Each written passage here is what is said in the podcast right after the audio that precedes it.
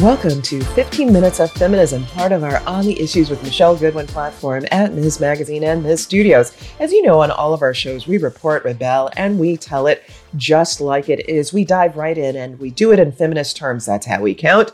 Today, I'm joined by Professor Wendy Mink, author of Fierce and Fearless Patsy Takemoto Mink, First Woman of Color in Congress. Now, Professor Mink, who joins me today, grew up in Hawaii and on the East Coast, where she was able to watch up close her mother, Patsy Takemoto Mink, as she defied all odds in many ways, being the first woman of color in Congress and shepherding through in the 1960s some of the most pivotal civil liberties and civil rights legislation that would affect the entirety of our nation. Wendy, it's such a pleasure to be with you on this episode as we are recognizing Title IX at 50. And your newly published book, Fierce and Fearless Patsy Takemoto Mink, First Woman of Color in Congress. Uh, I want to hear from you about your experience in writing that book, which pays such a beautiful homage to your mother. Well, um, the overwhelming memory of writing the book is that it took a long time. um, I spent maybe uh, five years um, puttering around the Library of Congress, her collection of papers that are uh, in residence there before uh, encountering the person who would become my co author, uh, Judy Tzu-Chun Wu, uh, who is a historian um, and then another 10 years once we connected and realized that we had intellectual relationships that could be um, uh, mined for developing a, a sort of multi voice kind of uh, telling of my mother's story. So uh, she and I worked for 10 years. I worked for, I don't know, four or five years before that um, to sort of figure out how I would tell her story before we actually embarked.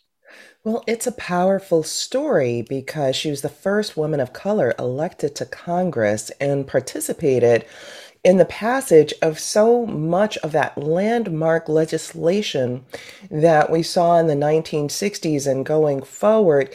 Could you share a bit about that part of the story with us? And then I'd like to turn to the more personal side as well.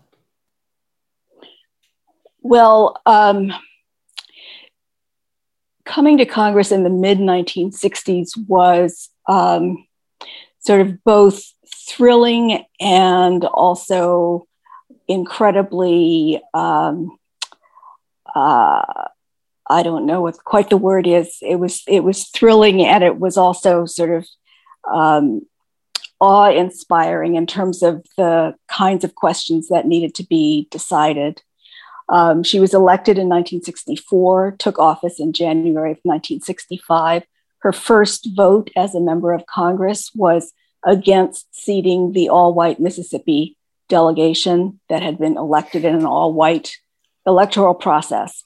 Wait, so I've just was, gotten you know, chills was, from that alone, Wendy. Yeah. It just the experience of coming from Hawaii yourself, and then the first vote being that, and understanding what it means when there's an all white monopoly on power that usurps the voices of people of color. And it also gives me chills too, given the position that your mother had as the first woman of color in Congress and given the role of Fannie Lou Hamer in Mississippi in fighting right. against that. Oh my gosh, I just got chills. Yeah. Now, as we were living it, as she was living the decision making about how to participate in the protest, the parliamentary protest, and the street level protest. You know, we didn't have the the benefit of retrospective, right? I mean, it, it's it's an incredibly um, chicken skin kind of thing to remember from from the vantage point of 2022. I think living it at the time, it was like this is part of the struggle. This is part of what we have to do to take the next step. That that sort of uh, there was a certain kind of dailiness to the struggle for civil rights when you were in the midst of um, in the midst of the struggle. Wh- whether you were, you know, on the grassroots level or in the legislative process or in the courts or wherever you were. I really appreciate your mentioning the dailiness of it because I think that it's possible for people to not understand that it is a dailiness when you're thinking about being di- disinvested from civil liberties and civil rights. It doesn't just uh, affect one aspect of a person's life. And when you are in the process of bringing attention to the pain and the suffering that occurs when your constitutional rights are denied, that too is a daily affair. It's not just one thing. It's a it's a it's a full scale aspect. How did your mother hold up in those times? I mean, it's not as if I'm sure it's not as if the red carpet was rolled out. Not that it is for anybody. Well, maybe for some that it is, but I'm sure certainly for her there were a number of barriers to overcome while at the same time she's rolling up her sleeves and involved and invested in the pivotal and seminal civil liberty, civil rights fights of the 1960s, 70s. Right. Well, it was it was a challenge for everybody who was uh, doing that work. It was difficult in Congress where the numbers were so few. Right, the numbers of people of color generally, men and men and women. Uh, the numbers of women overall were few. There were only 10 other women in the House of Representatives when she first uh, took office. So there, you know, there was a sense of struggling alone and uh, a sense of sort of bucking up against opposition every time you opened your mouth, basically, either opposition or erasure every every time you opened your mouth. But you know, I think that when when people are in that kind of circumstance as the trailblazers or the only people allowed into the room uh, or whatever, they develop a strong sense of uh, accountability to the people outside the room, to the people who put her there. And so she was in constant conversation with movement people, she, you know, liberal groups, white liberal groups, civil rights organizations, uh, women's organizations, and the like. And I think she she took some uh, sort of nourishment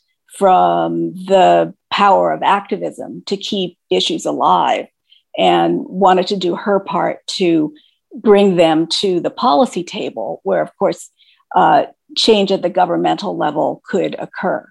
So she as you mentioned was elected in 1964 begins in 1965 and this first wave this first um, opportunity when she's in Congress for more than a decade uh, is 1965 through 1977. And there's pivotal legislation that we see um, during that time. She comes on at the time when there is the question with regard to the seating of that Mississippi all white delegation. Um, but there's the 1965 Voting Rights Act. There's Medicaid that comes along. There's Title IX that comes along. There's so much. And, and I want to turn our attention uh, to Title IX. And then I do want to get the backstory about what that was like then having a mother in Congress. And I'm sure that she had to deal with that kind of duality as well. Um, family and then also helping our nation in one of the what really could be called the second reconstruction. So if, if you could help us understand a bit about her role in title ix uh, well her her narrowly defined her role in title ix was as a member of the education and labor committee um, which had authorizing authority over um, questions of educational policy as well as workplace policy and, and union policy and that sort of thing. Um, and as a member of the Education and Labor Committee, she um, was able to have a, a, voice on these sorts of questions. From the very beginning, uh, she tried to put issues on the, from very beginning, meaning the mid 1960s, she tried to put issues on the table about gender socialization in schools and how curricular choices affected uh, the the mainstreaming of girls into certain paths and, and things of that sort. But none of those questions were really engaged by the male Congress members at the time. Um, later in the 60s, towards the end of the 60s, 68, 69, um, in combination with the, the uh, ferment outside the halls of Congress among women's organizations and grassroots uh, feminists and women who were just fed up with being kept out um, of the various endeavors that they wished to pursue. Given that interaction, it was more possible to raise issues inside the Congress because members of Congress who were male were hearing about it back in their home districts, right? And so this becomes the moment when, for example, the Equal Rights Amendment, which had languished in Congress for 49 years, finally gets a vote. Uh, that happens for the first time in 1970. 1972, it's actually passed through the Congress um, and sent on to the states for consideration. So it's a it's a it's a moment of sort of um, uh, profound interaction between people outside government and people inside government to try to figure out ways to sort of push the envelope with respect to equality. The specific issue of Title IX, um, how Title IX becomes Title IX, has to do with legislative calculations about which is the appropriate vehicle for enactment of this measure that promises non discrimination on the basis of sex and gender in educational institutions that receive financial, federal financial assistance.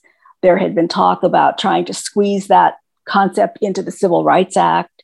There had been talk about freestanding legislation about all programs that receive federal assistance and uh, prohibiting sex discrimination in any of them. Uh, but in the end, the education component lands in the Education Act amendments of 1972, uh, which is what ushers Title IX into law. I would have to say, without too much fanfare and without too much controversy in the moment. As soon as it became law, it was very controversial. So, Wendy, I want to ask you why was that? When I look at the History and Arts Archive at the United States House of Representatives, they concur and say exactly what you've said, which is that this was pretty much non controversial at its passage, even though the House and Senate worked for several months to hammer out more than 250 differences, 11 of which dealt specifically with sexual discrimination between their bills. Part of the reason there was uh, limited controversy uh, for original passage of Title IX has to do with the fact that it was the ninth chapter shall we call it, of a very large bill. And the very large bill contained elements that were very controversial to large swaths of both the Democratic and Republican Party, having to do with school desegregation, uh, especially with respect to uh, busing as a means of school desegregation. Another big controversy had to do with the invention in this piece of legislation of direct uh, financial assistance to students in the form of Pell Grants, right? So these things kind of uh, swept away the attention of uh, most members of Congress. There, there was debate over Title IX upon initial passage, and there were there was grumbling, and there were pot shots, and there was one victory for private colleges that also emerged from the, the legislative process. But it just it did not sort of command the attention that it later would command as opponents kind of gathered their forces. If you look at Richard Nixon's signing statement, he doesn't mention Title IX at all, for example. Mm-hmm. He mentions school busing only mm-hmm. um, as the thing that the, the legislation is about. Well, it's interesting because at that time, it's not really having to deal with what Title IX actually ends up producing, right? Which is uh, so many women on campuses and whatnot. So it's kind of like right. out of sight, out of mind. If you're thinking about what you've always had with so few women, those women kind of get harassed. Men, uh, by default, get elevated in our schools and universities. It's on the other side of Title IX, women right. being able to fight back and go to those schools, populate right. those spaces. And for us to be able to see what we have now, which are, you know, women comprising uh, half of law schools, um, medical schools, and proliferating across campuses, and in many places making up more than the majority of the student body. Right, and it and it extends beyond the demographics um, of of colleges and universities um, to questions about how how women uh, should be treated in those institutions. Right, I mean it it it, it affects uh, sexual harassment sexual assault policies. It affects pregnant and parenting students. I mean, the, the, the umbrella of equality is quite broad. And uh, Title IX proves itself to be, over the years, an incredibly powerful tool. Um, the only limit of to it being the government that is interpreting its application, mm-hmm. right? So that under uh, Trump, for example, mm-hmm. and Betsy DeVos, we have some problems. Mm-hmm. Um, and it also depends upon individual girl, girl and women students primarily to mm-hmm. uh, to deploy it. Right? If it's deployed, it, it becomes a very useful. Well, tool. and how thoughtful, to your point, right? This prescient piece of legislation that could predict then uh, what happens when the shackles of segregation in terms of women and the ability to be able to and girls to be able to become meaningfully educated and integrate into these spaces the thoughtfulness about what comes next once they're there and providing protections right? I mean is exactly what was needed. Exactly right. what would be needed. I mean because what history has shown us is that yes, when girls and you know women enter, it turns out sexual harassment, sexual assault, discrimination are part of what came next in terms of entering those spaces. And thank goodness there was Title IX to address that, to address those issues. Exactly, exactly. Because what goes on inside an educational institution uh, in terms of discrimination is just as important from the Title IX point of view as what happens at the door to those institutions in terms mm-hmm. of letting mm-hmm. women in in the first place. Wendy, I'm wondering what role you think that Representative Mink's education, she was a lawyer, she graduated from the University of Chicago Law School with a JD, what role that might have played when she was in Congress and how that might have affected how she understood what the possibilities were in terms of advancing civil liberties and civil rights? I think her legal training equipped her uh, as a legislator, as somebody who could sort of read the language of policy and understand its potential and or implications. Um, I think that her legal training also imbued her with a sense that the law, if the law allows people to deploy it, it can make a huge difference in, in people's lives. So that's also part of it. But before she even went to law school, she was locked out of medical school. And in a way, that was maybe the founding experience for her was being told she couldn't be admitted to medical school because she was female. Now, law schools were no better in terms of percentages of female students at, at that time that she was applying in the late 1940s, but in a fluke, the University of Chicago let her in, you know, and um, and so she got that law degree and uh, got a good legal education. And yes, I think she carried it with her uh, into Congress. Representative Mink was in Congress during a time in which married women couldn't even have access to credit cards in their own name, a time in which educated women were told they were supposed to be at home only in service of their husband and their children. So, turning this to something that's a bit more personal, what was that like for the family, for you, for your father, for Representative Mink, in balancing all of those messages? Her immediate family was my father and, and me, and we moved to Washington with her. Um, that was sort of a foregone uh, decision because Hawaii was just too far to manage a commuter kind of uh, parenting relationship for her, and she was not going to surrender her uh, nurturing role with respect to me. So we all moved to DC. I was, you know, it could have, it would have been different if I was wired differently, but I was very excited to move to Washington, and I was very interested in politics, and I was, you know, a, the, her first fan, uh, and so forth. So there was a, a way in which family life was very integrated with her political life and with her uh, Wendy, I want to pause on that because that's very beautiful. Just hearing about how inspired you were by your mother, how much you were in her corner, how much you championed her. There's something very beautiful, uplifting about that relationship between a daughter and her mom. So thank you so much for sharing that. On each episode, and these go by way too quickly, we ask our guests about a silver lining. You've shared a really inspiring and impactful story today about uh, Representative Patsy Mink's role in our democracy, Title IX, and there's so much more. We could do another episode just on the various uh, pieces of legislation that she played a critical role with that her advocacy really mattered. And we turn to this time on our episodes where we ask about a silver lining, and there's so much that's daunting for so many people today.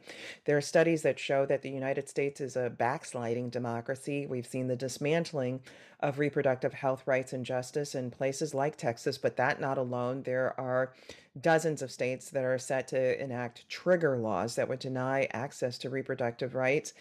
And as well, we see voter suppression. All of these were matters in which your mother fought against. She was a champion for civil liberties, civil rights, a champion for women, a champion for voting rights. So, what's the message in terms of a silver lining at a time in which people are experiencing despair?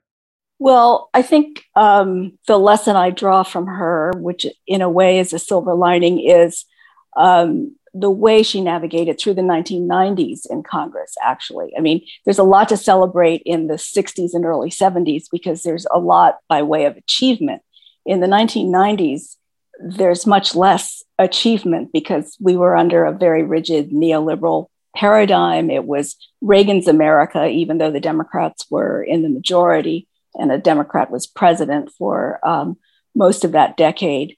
Um, so it was kind of dark times in terms of social programs, in terms of uh, poverty relief and uh, ending impoverishment of, of low income families, uh, in terms of pursuit of uh, uh, the idea of universal health care, all of those sorts of things that were part of her core set of beliefs um, were in a way unattainable, but she never gave up the fight. Um, she thought it was extremely important, even if you knew that you couldn't cobble together all the votes you needed to get single payer health care. Uh, it was very important to make the argument, to have a record of the argument that people could turn to the next day when the argument was re-engaged. And so she did that on, on multiple issues like that, whether it was affirmative action or single payer health care or welfare reform where she wanted to to uh, turn the whole initiative towards welfare reform into a policy for uh, actually supporting low income mothers rather than disciplining and punishing them, which is what the regime had called for. So, you know, she fought those fights and that created a record. And it's, it's not her record, it's a, it's a record of resistance and activism that helps to propel us forward in the new era. Now, she could not have foreseen anything as desperate and, and dire as what we're going through now, but I hope that the lessons of, of uh, resilience and fearlessness and imagination that were central to her life are ones that can give us hope uh, moving forward.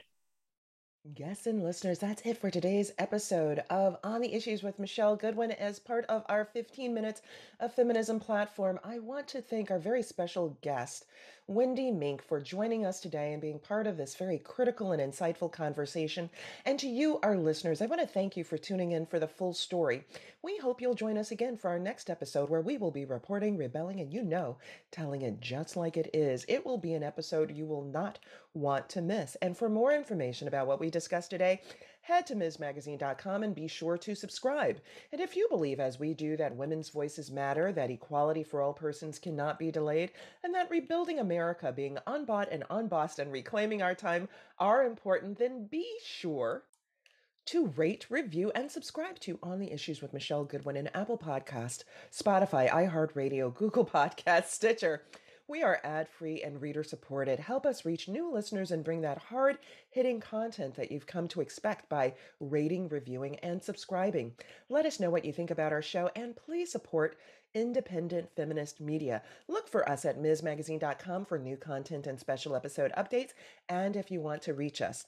To recommend guests for our show or topics that you want to hear about, then write to us at ontheissues at MsMagazine.com, and we do read our mail. This has been your host, Michelle Goodwin, reporting, rebelling, and telling it just like it is. On the Issues with Michelle Goodwin is a Ms. Magazine joint production. Kathy Spillar and Michelle Goodwin are our executive producers. Our producers for this episode are Roxy Szal, Oliver Haug, and Nassim Bani. Our social media intern is Lillian LaSalle. The creative vision behind our work includes art and design by Brandy Phipps, editing by Will Alvarez and Kyle Good, music by Chris J. Lee, and social media assistance from Lillian LaSalle.